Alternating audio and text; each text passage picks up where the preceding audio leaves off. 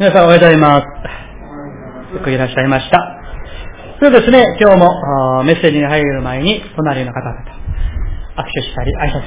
拶しませんか。はい、よくいらっしゃいました。おはようございます。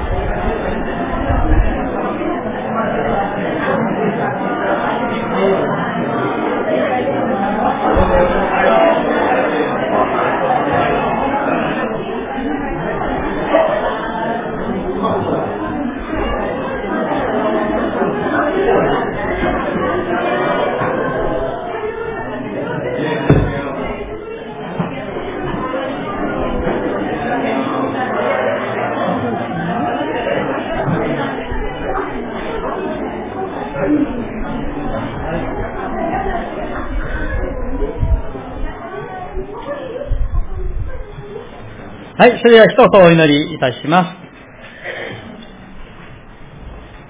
神様、主の民が主にあって、共に礼拝を捧げる、この幸いな恵みを感謝いたします。どうか主よ、イエス様だけが私たちの救い主です。あなただけが私たちの命であり、道であり、真理であり、光であることを信じます。どうか主よ、今、静まって、主の恵みを、お言葉を、追い求め、上乾いている我ら、この一同の上に、主よどうぞ、あなたの希望のメッセージを、聖霊のお言葉をお語りくださいますように、お願いをいたします。そして、この街道から帰る際には、本当に希望に満ち、聖霊に満たされて、帰ることができますように、主よどうぞ、祝福してください。イエス様の皆によってお祈りいたします。アーメン。はい、今日は、えー、人の働きだいごかいめのあメッセージであります。私たちは父なる神様を信じます。私たちは一人子なるイエス・キリストを信じます。そして私たちは神の霊である聖霊様を信じます。えー、神世界の賛美の歌詞にですね、三つにいまして一人なるという歌詞がありますけれども、その通りであります。今日の、えー、人の働きだいに章はですね、えー、いわば聖霊降臨の章と言われます。聖霊に満たされた神の民がどういうふうに神様に用いられ祝福されるのか、その素晴らしい光景がですね、ここに記されているわけなんですよね。ところが今日ですね、えー、取り次ぐこのものも皆さんもですね、今日の御言葉をいただくときに、えー、最も大事なのは知識的に知るだけではなく、その上で私たちみんなですね、聖霊に満たされるクリスチャンでありたい。その願いを持ってですね、渇きを持って今日聖霊様が語ってくださるその御声に耳を傾けていきたいと、そう思うのであります。今日は三つ、大きく三つですね、この聖霊の満たし、五旬節の日の聖霊降臨のその意味が、えー、一体私たちにどういう意味があるのか、そのことについてですね、三つを申し上げたいと思います。その前にすいません、デスクトップに、えー、っと一部礼拝のパワーポイントがあるから探してね。えー、そのいち、えー、五旬節の聖霊降臨は約束の成就です。その約束は誰の約束でしょうか。それは神様の約束、イエス様の約束の成就です。ですから皆さん、この、えー、今日のですね、一節に五旬節の日になってとあるんですよね。だから、聖霊様が、この集まっている人々に、望まれたことが、この五旬節という日になって望まれたということは、偶然ではなく、神様の永遠なる計画によって、それがなされたということなんですよね。つまり皆さん、神様は、私たちを救うために、この人類を救うために見守って、そして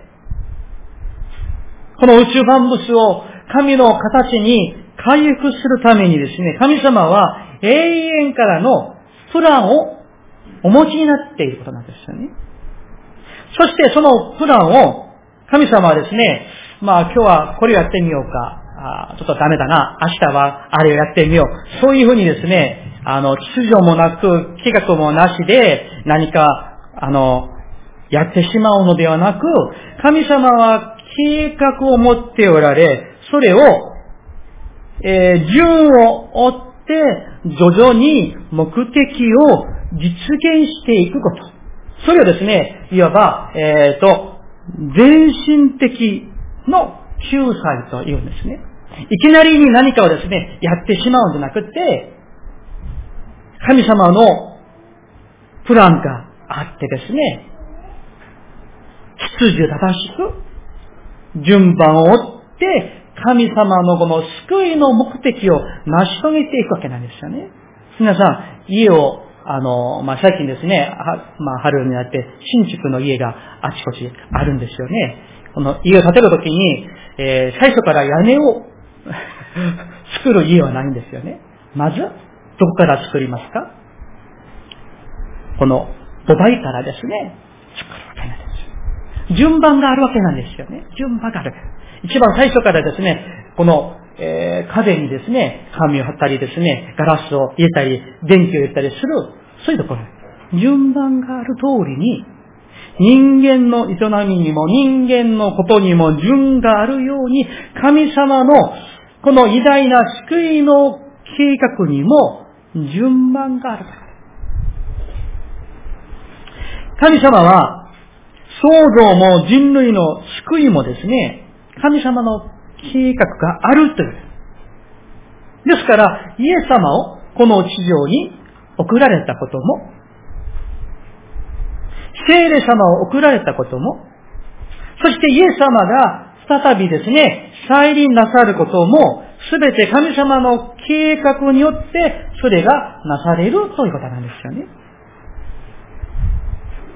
聖書を見ますとですね、ガラテヤの手紙に、時が満ちてという言葉があります。時が満ちて、イエス様がにせんねんまえにですね、この地上に来られたわけなんですよね。神の時があるということです。ですから、神の時に、神なるイエス様がこの地上にお生まれになったことのように、神の時に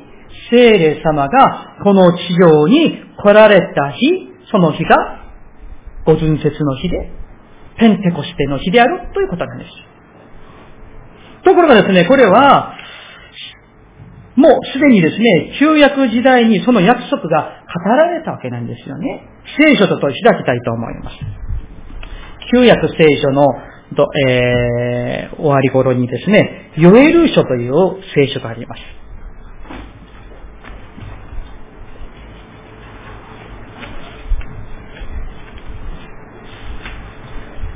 ダニエル、ホセア、その次が、えー、ヨエル、ヨエル書、えー、に章。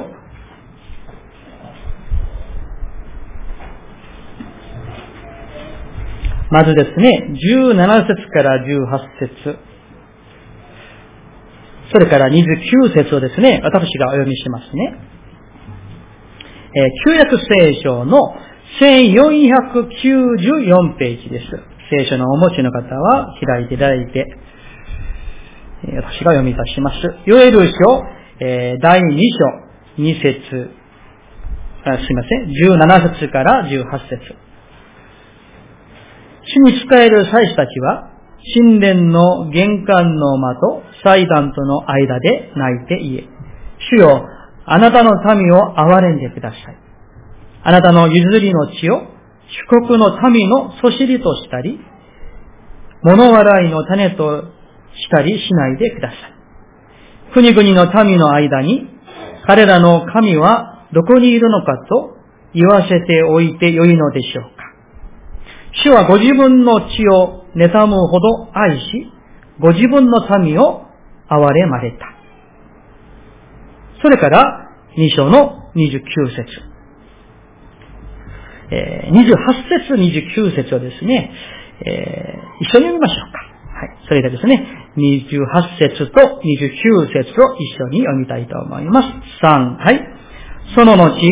私は私の霊をすべての人に注ぐ。あなた方の息子や娘は預言し、年寄りは夢を見、若い男は幻を見る。その日、私はしもべにも、はしためにも、私の霊を注ぐ。アーメン。このようにですね、イエス様がお生まれになる前、いや、この五旬節の日の約、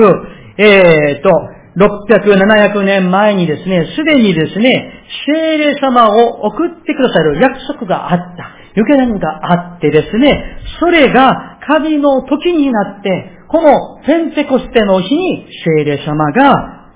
来られたということなんです。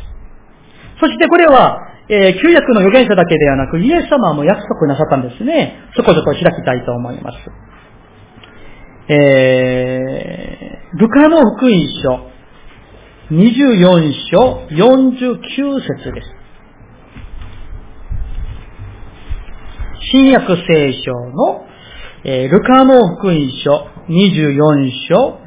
うよんじゅうきゅうせつ。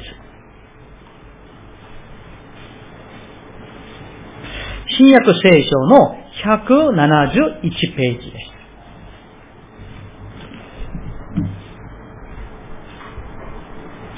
この箇所はですね、イエス様が天に引き上げられるその直前に弟子たちに残されたイエス様のお言葉なんですね。それではよんじゅうきゅうせつ一緒に読みましょうか。さん、はい。さあ、私は私の父の約束してくださったものをあなた方に送ります。あなた方は意図高きところから力を着せられるまでは、いなさい。アーメン。このようにですね、イエス様は、父が、神様が約束なさった聖霊を、御霊を、天の力をあなた方が着せられるまで待っていなさい。とですね、約束をなさって、そして、その日になってですね、聖霊が望まれたということなんです。ですから皆さん、この今日のですね、この使徒の働きに記されているこのペンテコステの五旬節の日の聖霊降臨はですね、神様の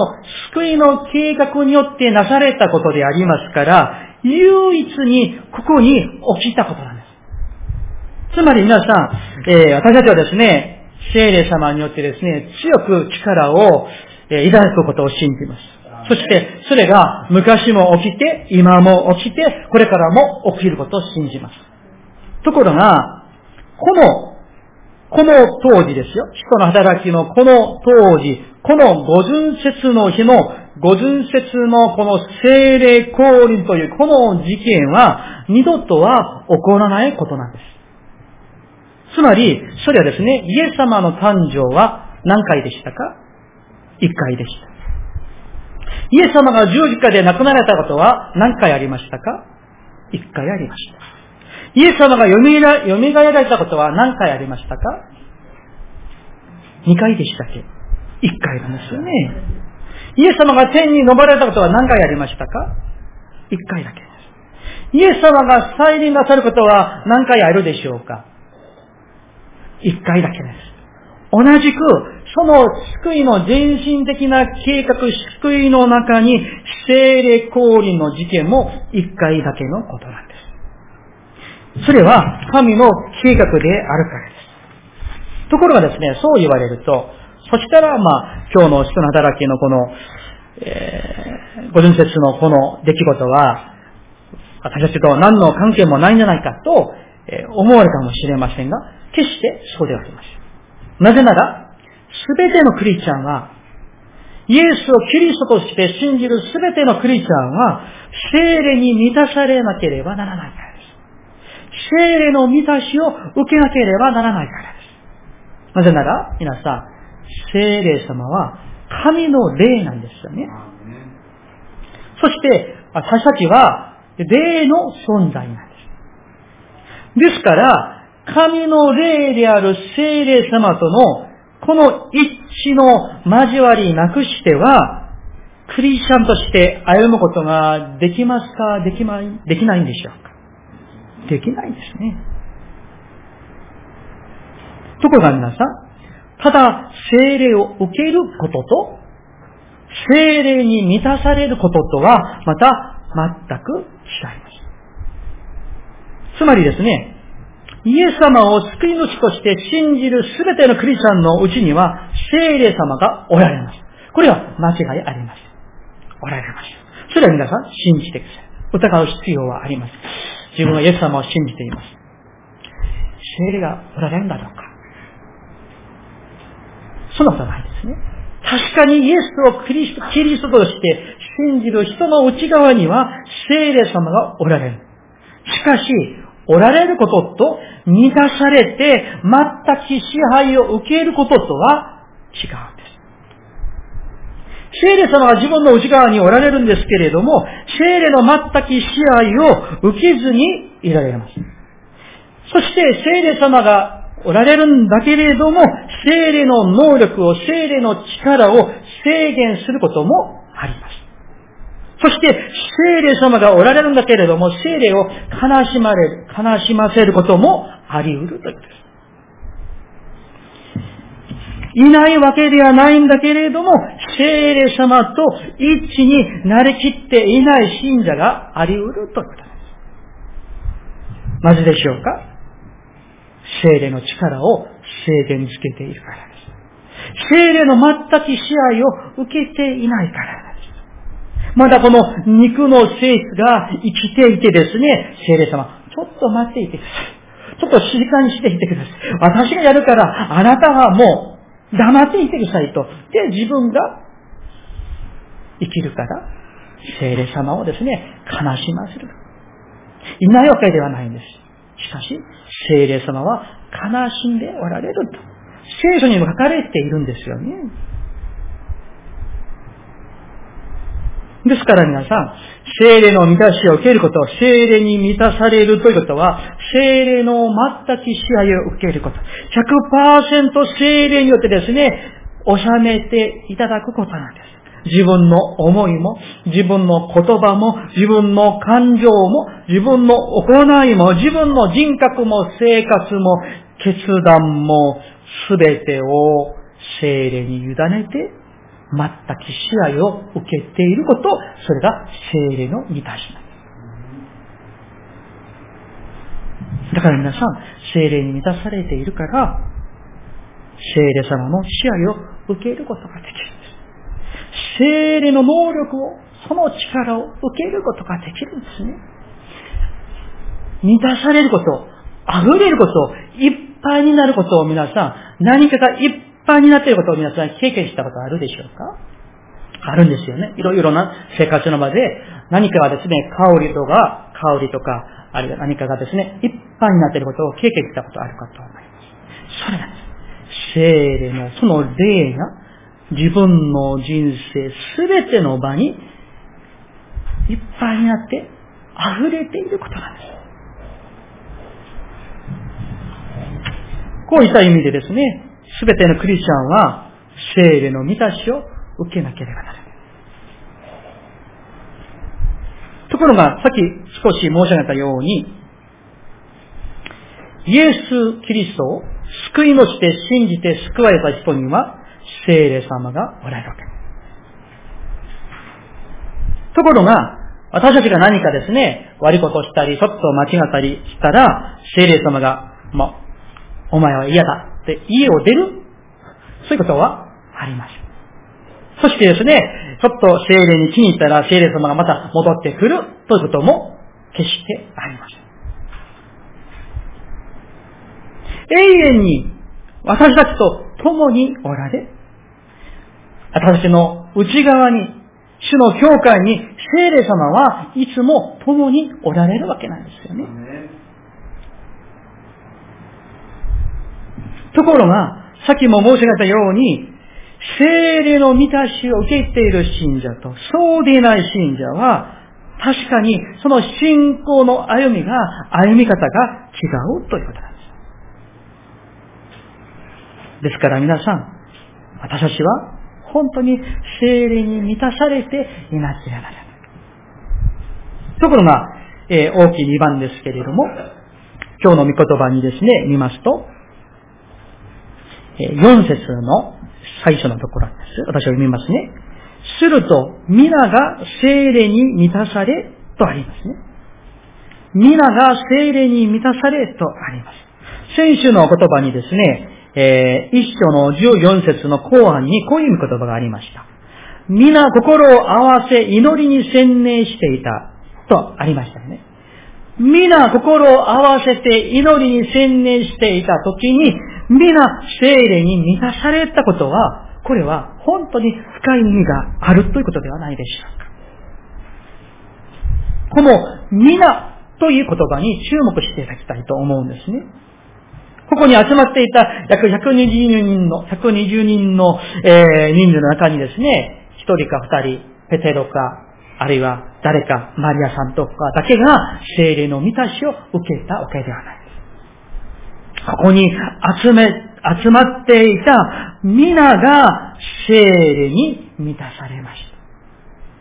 た。だから、この新約の教会、エルサレム教会にはですね、本当に全ての人々が救われる奇跡が、イエス・キリストに従う奇跡が、癒される奇跡が、回復される奇跡が起きたわけなんですよね。その力は、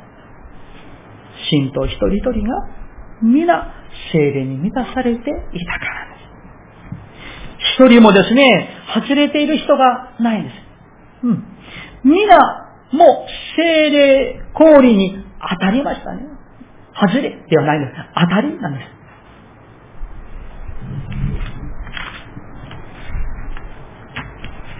皆さん、このように、聖霊様は、救いの霊であり、生かす霊であり、命の霊であり、光の霊であります。ところがですね、先週の、えー、先ほど読みましたじゅうよん節のですね、皆心を合わせ祈りに専念していたという言葉。そして彼らがですね、心を合わせて祈りに専念していました。屋上の間に集まっていました。ひゃくにじゅうにんのくらいの人々が集まっていたわけなんですよね。ところがちょっと想像してみましょう。彼らがですね、屋上の間に集まってですね、祈りに専念していたとありましたね。そしたら彼らがですね、ひゃくにじゅうにんの人が食事もしないで、トイレにも行かないで、絶対に動かないでですね、もう何もせずにですね、ずーっと祈りばかりしていたんでしょうか。そんなことはないと思います。祈りもして、御言葉も語り、御言葉も教えていただいて、そして、トイレにも行ったり、あるいは、お家に何かあったら、帰って、帰ってきた人もあるかもしれません。ここに、専念したいということはですね、他の何より、それを優先にして、それを一番最も大事にして、それをやり続けたという意味なんですよね。ところが皆さん、今日のに章のに節をよく注意深く読みますと、すると突然、天から激しい風が吹いてくるような響きが起こり、彼らのいた家全体に響き渡ったあります。ここにですね、この新約聖書は、彼らのいた家とありますが、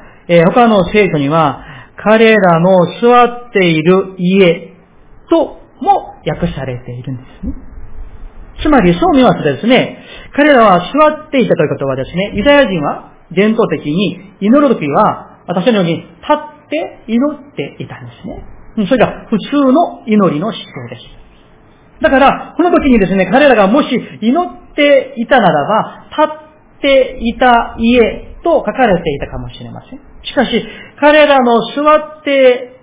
いた家と訳されているのは、彼らが座って御言葉をいただいているその場面だとと、そう思われることもあります。つまり、もう簡単に言いますと、彼らはそこで礼拝をしていたわけですね。主を礼拝をしているときに、主を賛美して祈って御言葉を語って教わっているときに、聖霊様が望まれたということなんです。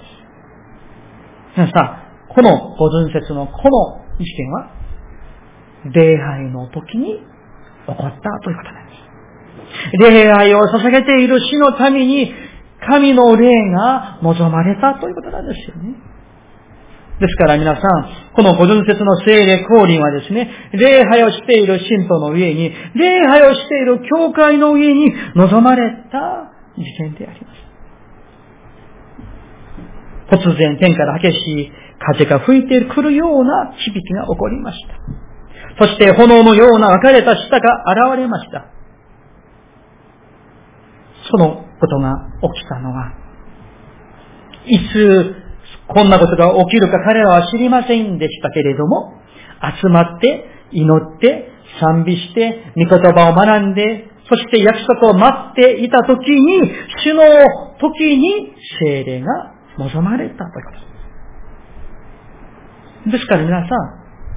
彼らがですね、ひゃくにじゅうにんが礼拝の場を守り続けていたことが何より大事なことなんですよね。礼拝を守っていた。主を礼拝するその場を守っていた。イギリスにですね、えー、ロイド・ジョーンズという有名な先生がいますけれども、その先生がこういう話をしました。もし私たちが、えー、ある日曜日の礼拝を一回欠席したとしましょう。ところが、その、その礼拝に、自分が欠席したその礼拝に神様からの今までもなかった素晴らしい恵みが起こり、そして聖霊の力が注がれたとしましょう。しかし自分がその日にその礼拝に欠席したらどうなるでしょうかというメッセージをしてですね、そして礼拝の場を、主の礼拝を守りましょうというメッセージを語りました。皆さん本当にそうなんです。この使徒の働き、この時代に信徒皆さんはですね、礼拝を守ることをもう命をかけて守っていたんですね。捕まえられたら処刑されるわけなんですね。子供も大人も処刑されるわけなんです。よく映画で見られるようにですね、あのコロッセウムでですね、猛獣の餌食にされることも、も普通にありました。また、昔の貴族を見たらですね、えー、ネイロとか、本当に凶悪なあのローマ皇帝の時代にはですね、もう夜間にもですね、そのプロステムでいろんな競技をして楽しんでいたんですよね。でもその、えー、火をつけるためには、タイマーとつけるためには、油が必要なんですよね。ところが油はそんなにですね、安いものじゃないから、油を作るためにどうしたのか皆さん知ってますか？あの時のクリーチャーを捕まってですね、ちょっと、えー、どこすらなしですけれども、人間の皮を剥くんですね。全部。そしてそれを絞って、油を作って、それで松明を照らしてですね、彼らのあのローマ市民がですね、あのコロセウムでその競技を楽しんでいた。にもかかわらず、彼らは礼拝を守っていましょう。しなければならないから礼拝を守るのではなく、主を愛するから、喜んで礼拝の場を守った。そして喜びに満たされて、主を慕い求めるその群れの上に、上に聖霊様が下られたことなんですよね。先週の月曜日にですね、えっと、三宮にあるキリショに行ってきました。まあ、水曜日に今学んでいる、えー、ヨハネの福音書のちょっと本をですね、買いに行って、そして帰ると思ったら、まあ、そろそろお昼の時間になったからですね、あるドンカス屋さんに行ってですね、まあ、一人で食べていたわけなんですけれども、あの食堂の店員さんはちょっと面白かったですね。まあ、とても、あの、えー、元気よくて明るかったですけど、お客さんからですね、えー、あの、すいません、キャベツお代わりくださいとしたら、その店員さんがですね、喜んでと言うんですね。そして、他の店員さんが何かをですね、あ、もうなんだか言うんでしょうとしたら、喜んでと言ってですね、味噌汁ください、喜んで、お、お冷やをください、喜んでと言うんですね。それですね、まあ、さんじゅっぷん食べていたらですね、もう何回もですね、喜んで喜んで喜んで喜んで、それを聞いてですね、帰りの際に、ちょっと思いつきました。ああ、あの食堂の店員さんさえも、お客さんに、他の店員さんに頼まれた、喜んで喜んで、それをしている。そこの自分は、神様に、あるいは人に何か頼まれたときに、主の礼拝のために、あるいは主の奉仕のために、本当に喜んで、喜んでと、応答して、しているんだろうかと、思わされました。皆さん、この人の働きの、このひゃくにじゅうにんはですね、喜んで、喜んで賛美をして、喜んで集まっていた。その時に、その群れの上に、聖霊降臨が起きたわけです。それを心に留めようではありません。三つ目、聖霊に満たされた人は聖霊の実を結ぶということです。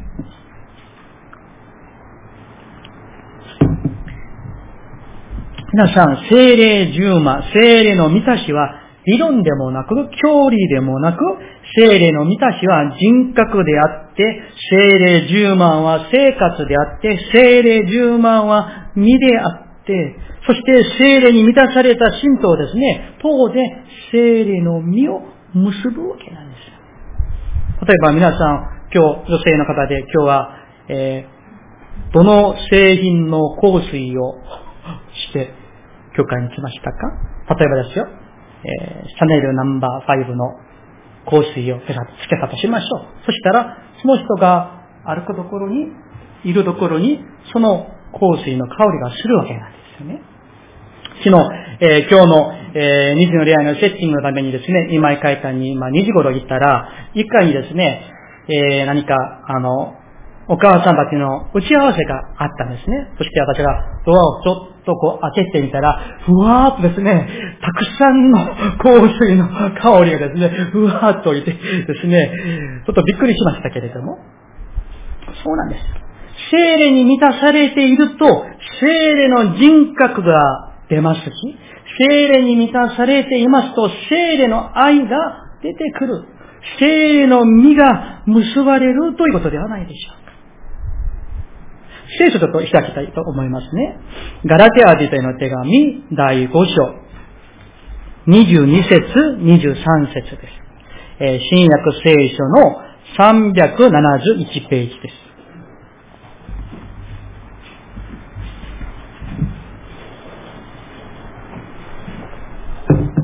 それは一緒に読みたいと思います。ガラテア、えー、ごのにじゅうに、にじゅうさん節。さん、はい。しかし、御霊の実は、愛、喜び、平安、寛容、親切、善意、誠実、柔和、自制です。このようなものを禁ずる律法はありません。はい。ここにここのつの聖霊の実がありますけれども、それをいちいち説明するのではなく、これをですね、よく皆さん目として考えてみますと、これを、あ、この聖霊の実はバラバラのものでじゃなくって、これは一つなんですよね。それが一つであって、それをもう絞ってですね、一言葉で言うならば、それは命と言えるのではないでしょうか。聖霊の実は命なんです。なぜなら、神の霊は命であって、イエス・キリストは命であって、光であるから、神の霊である御霊様、聖霊様も命の霊であります。それでですね、ちょっと聖書を開きましょうか。えー、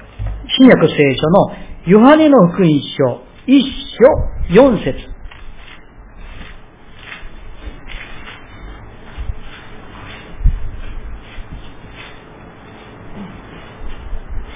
いっ章よん節、一緒に見たいと思います。さん、はい。この方に命があった。この命は人の光であった。はい。この方はイエス様です。イエス様は命であります。だから聖霊様は三位一体ですから、聖霊様も命ではないでしょう。皆さん、このように聖霊様は命の霊なんです。ですから聖霊の満たしは命の満たしなんですよね。だから皆さん、聖霊に満たされている信徒からはですね、その人から命が出るんですよ。死が出るのではなく、闇が出るのではなく、命が出るんですね。命が出てきて、人を生かすんですね。だから、聖霊に満たされた信徒の口からは、人を生かす言葉が出てきて、聖霊に満たされた信徒の手は、人を生かす善が出てきて、聖霊に満たされた信徒の人格からは、人を生かす命の人格が出てくるんです。何より聖霊に満たされた信徒のその人からはですね、人を生かす救いの福音が出てくるんですよ。もうシンプルです。簡単です。自分が聖霊に満たされているかどうかはですね、自分が人を生かす人かどうか、それを見ればわかります。自分の言葉が、自分の行いが、自分の人格が、自分の生活が、見えるところ、見えないところで、果たして人を生かしているんだろうか、人を刺し殺しているんだろうか、それを見れば、聖霊の人なのかわかるわけなんですよね。ところが皆さん、一般的にですね、えー、まあ、健康な、元気な人はですね、食欲が結構あるんですよね。旺盛なんです。今、うちの、えー、あの、長男の子孫がですね、まあ、体はちょっと細いんですけれども、結構食欲があるんですよね。もちろん、あの、にばんめのひきょんちゃんも同じです。結構食欲がある。それは、元気であるそういうあ証拠なんですよね。元気な人は食欲があるんです。しかし、あんまり元気な人は、まあ今日食べたくない。食欲がないんですね。あんまり食べないんですよ。うん。茶碗の半分ぐらいしか食べない。食欲がない。皆さん、霊的にも同じだと思いませんか？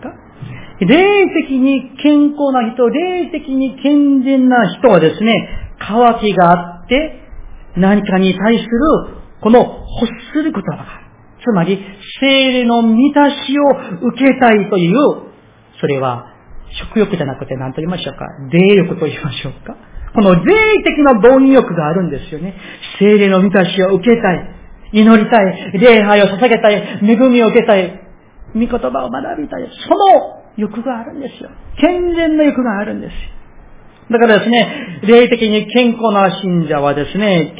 元気な信者ですね、朝教会に来て恵まれてもですね、またですね、乾いてですね、また恵みを追い求めるんですよ。いつもその霊的な欲が旺盛なんですよね。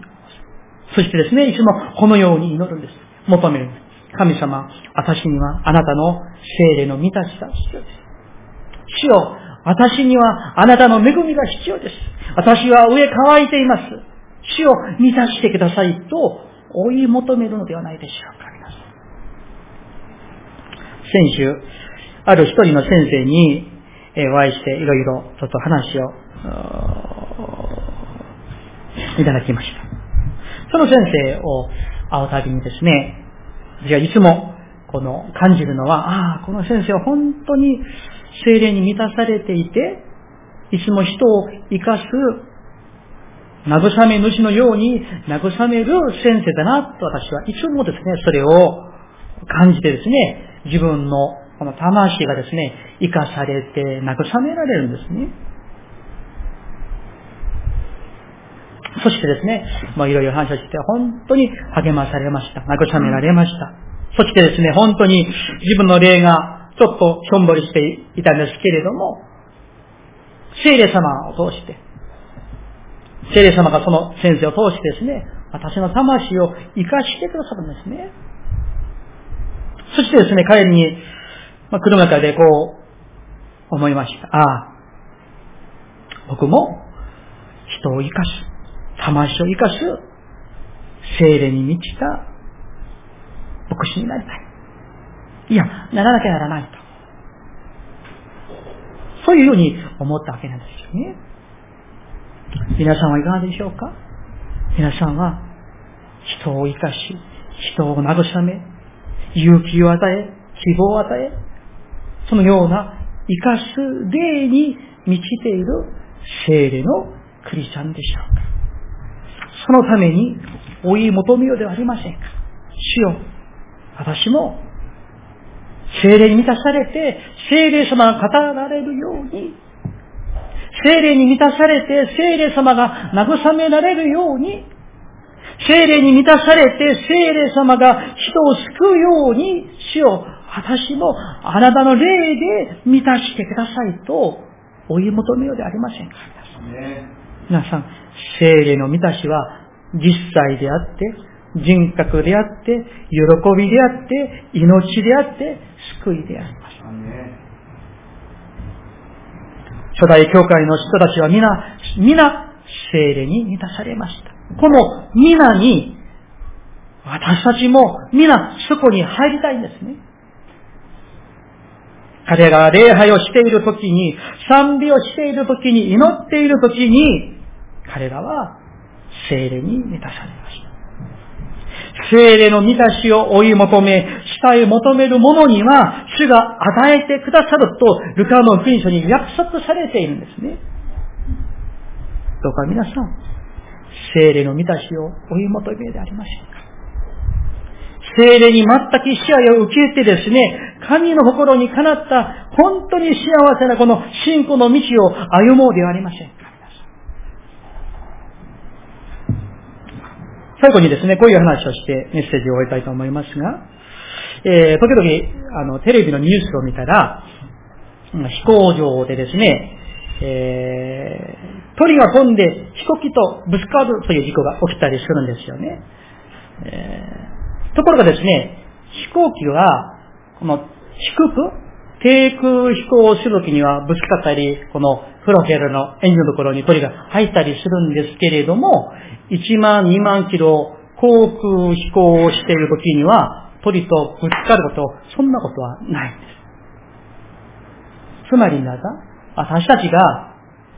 本当に聖霊に満たされていなくて、浅い浅い聖霊の満たしを受けてこの世で生きていると、鳥にぶつかる、カラスのカラスにぶつかって数年にぶつかるようないろんな煩わしいことが起こるでしょう。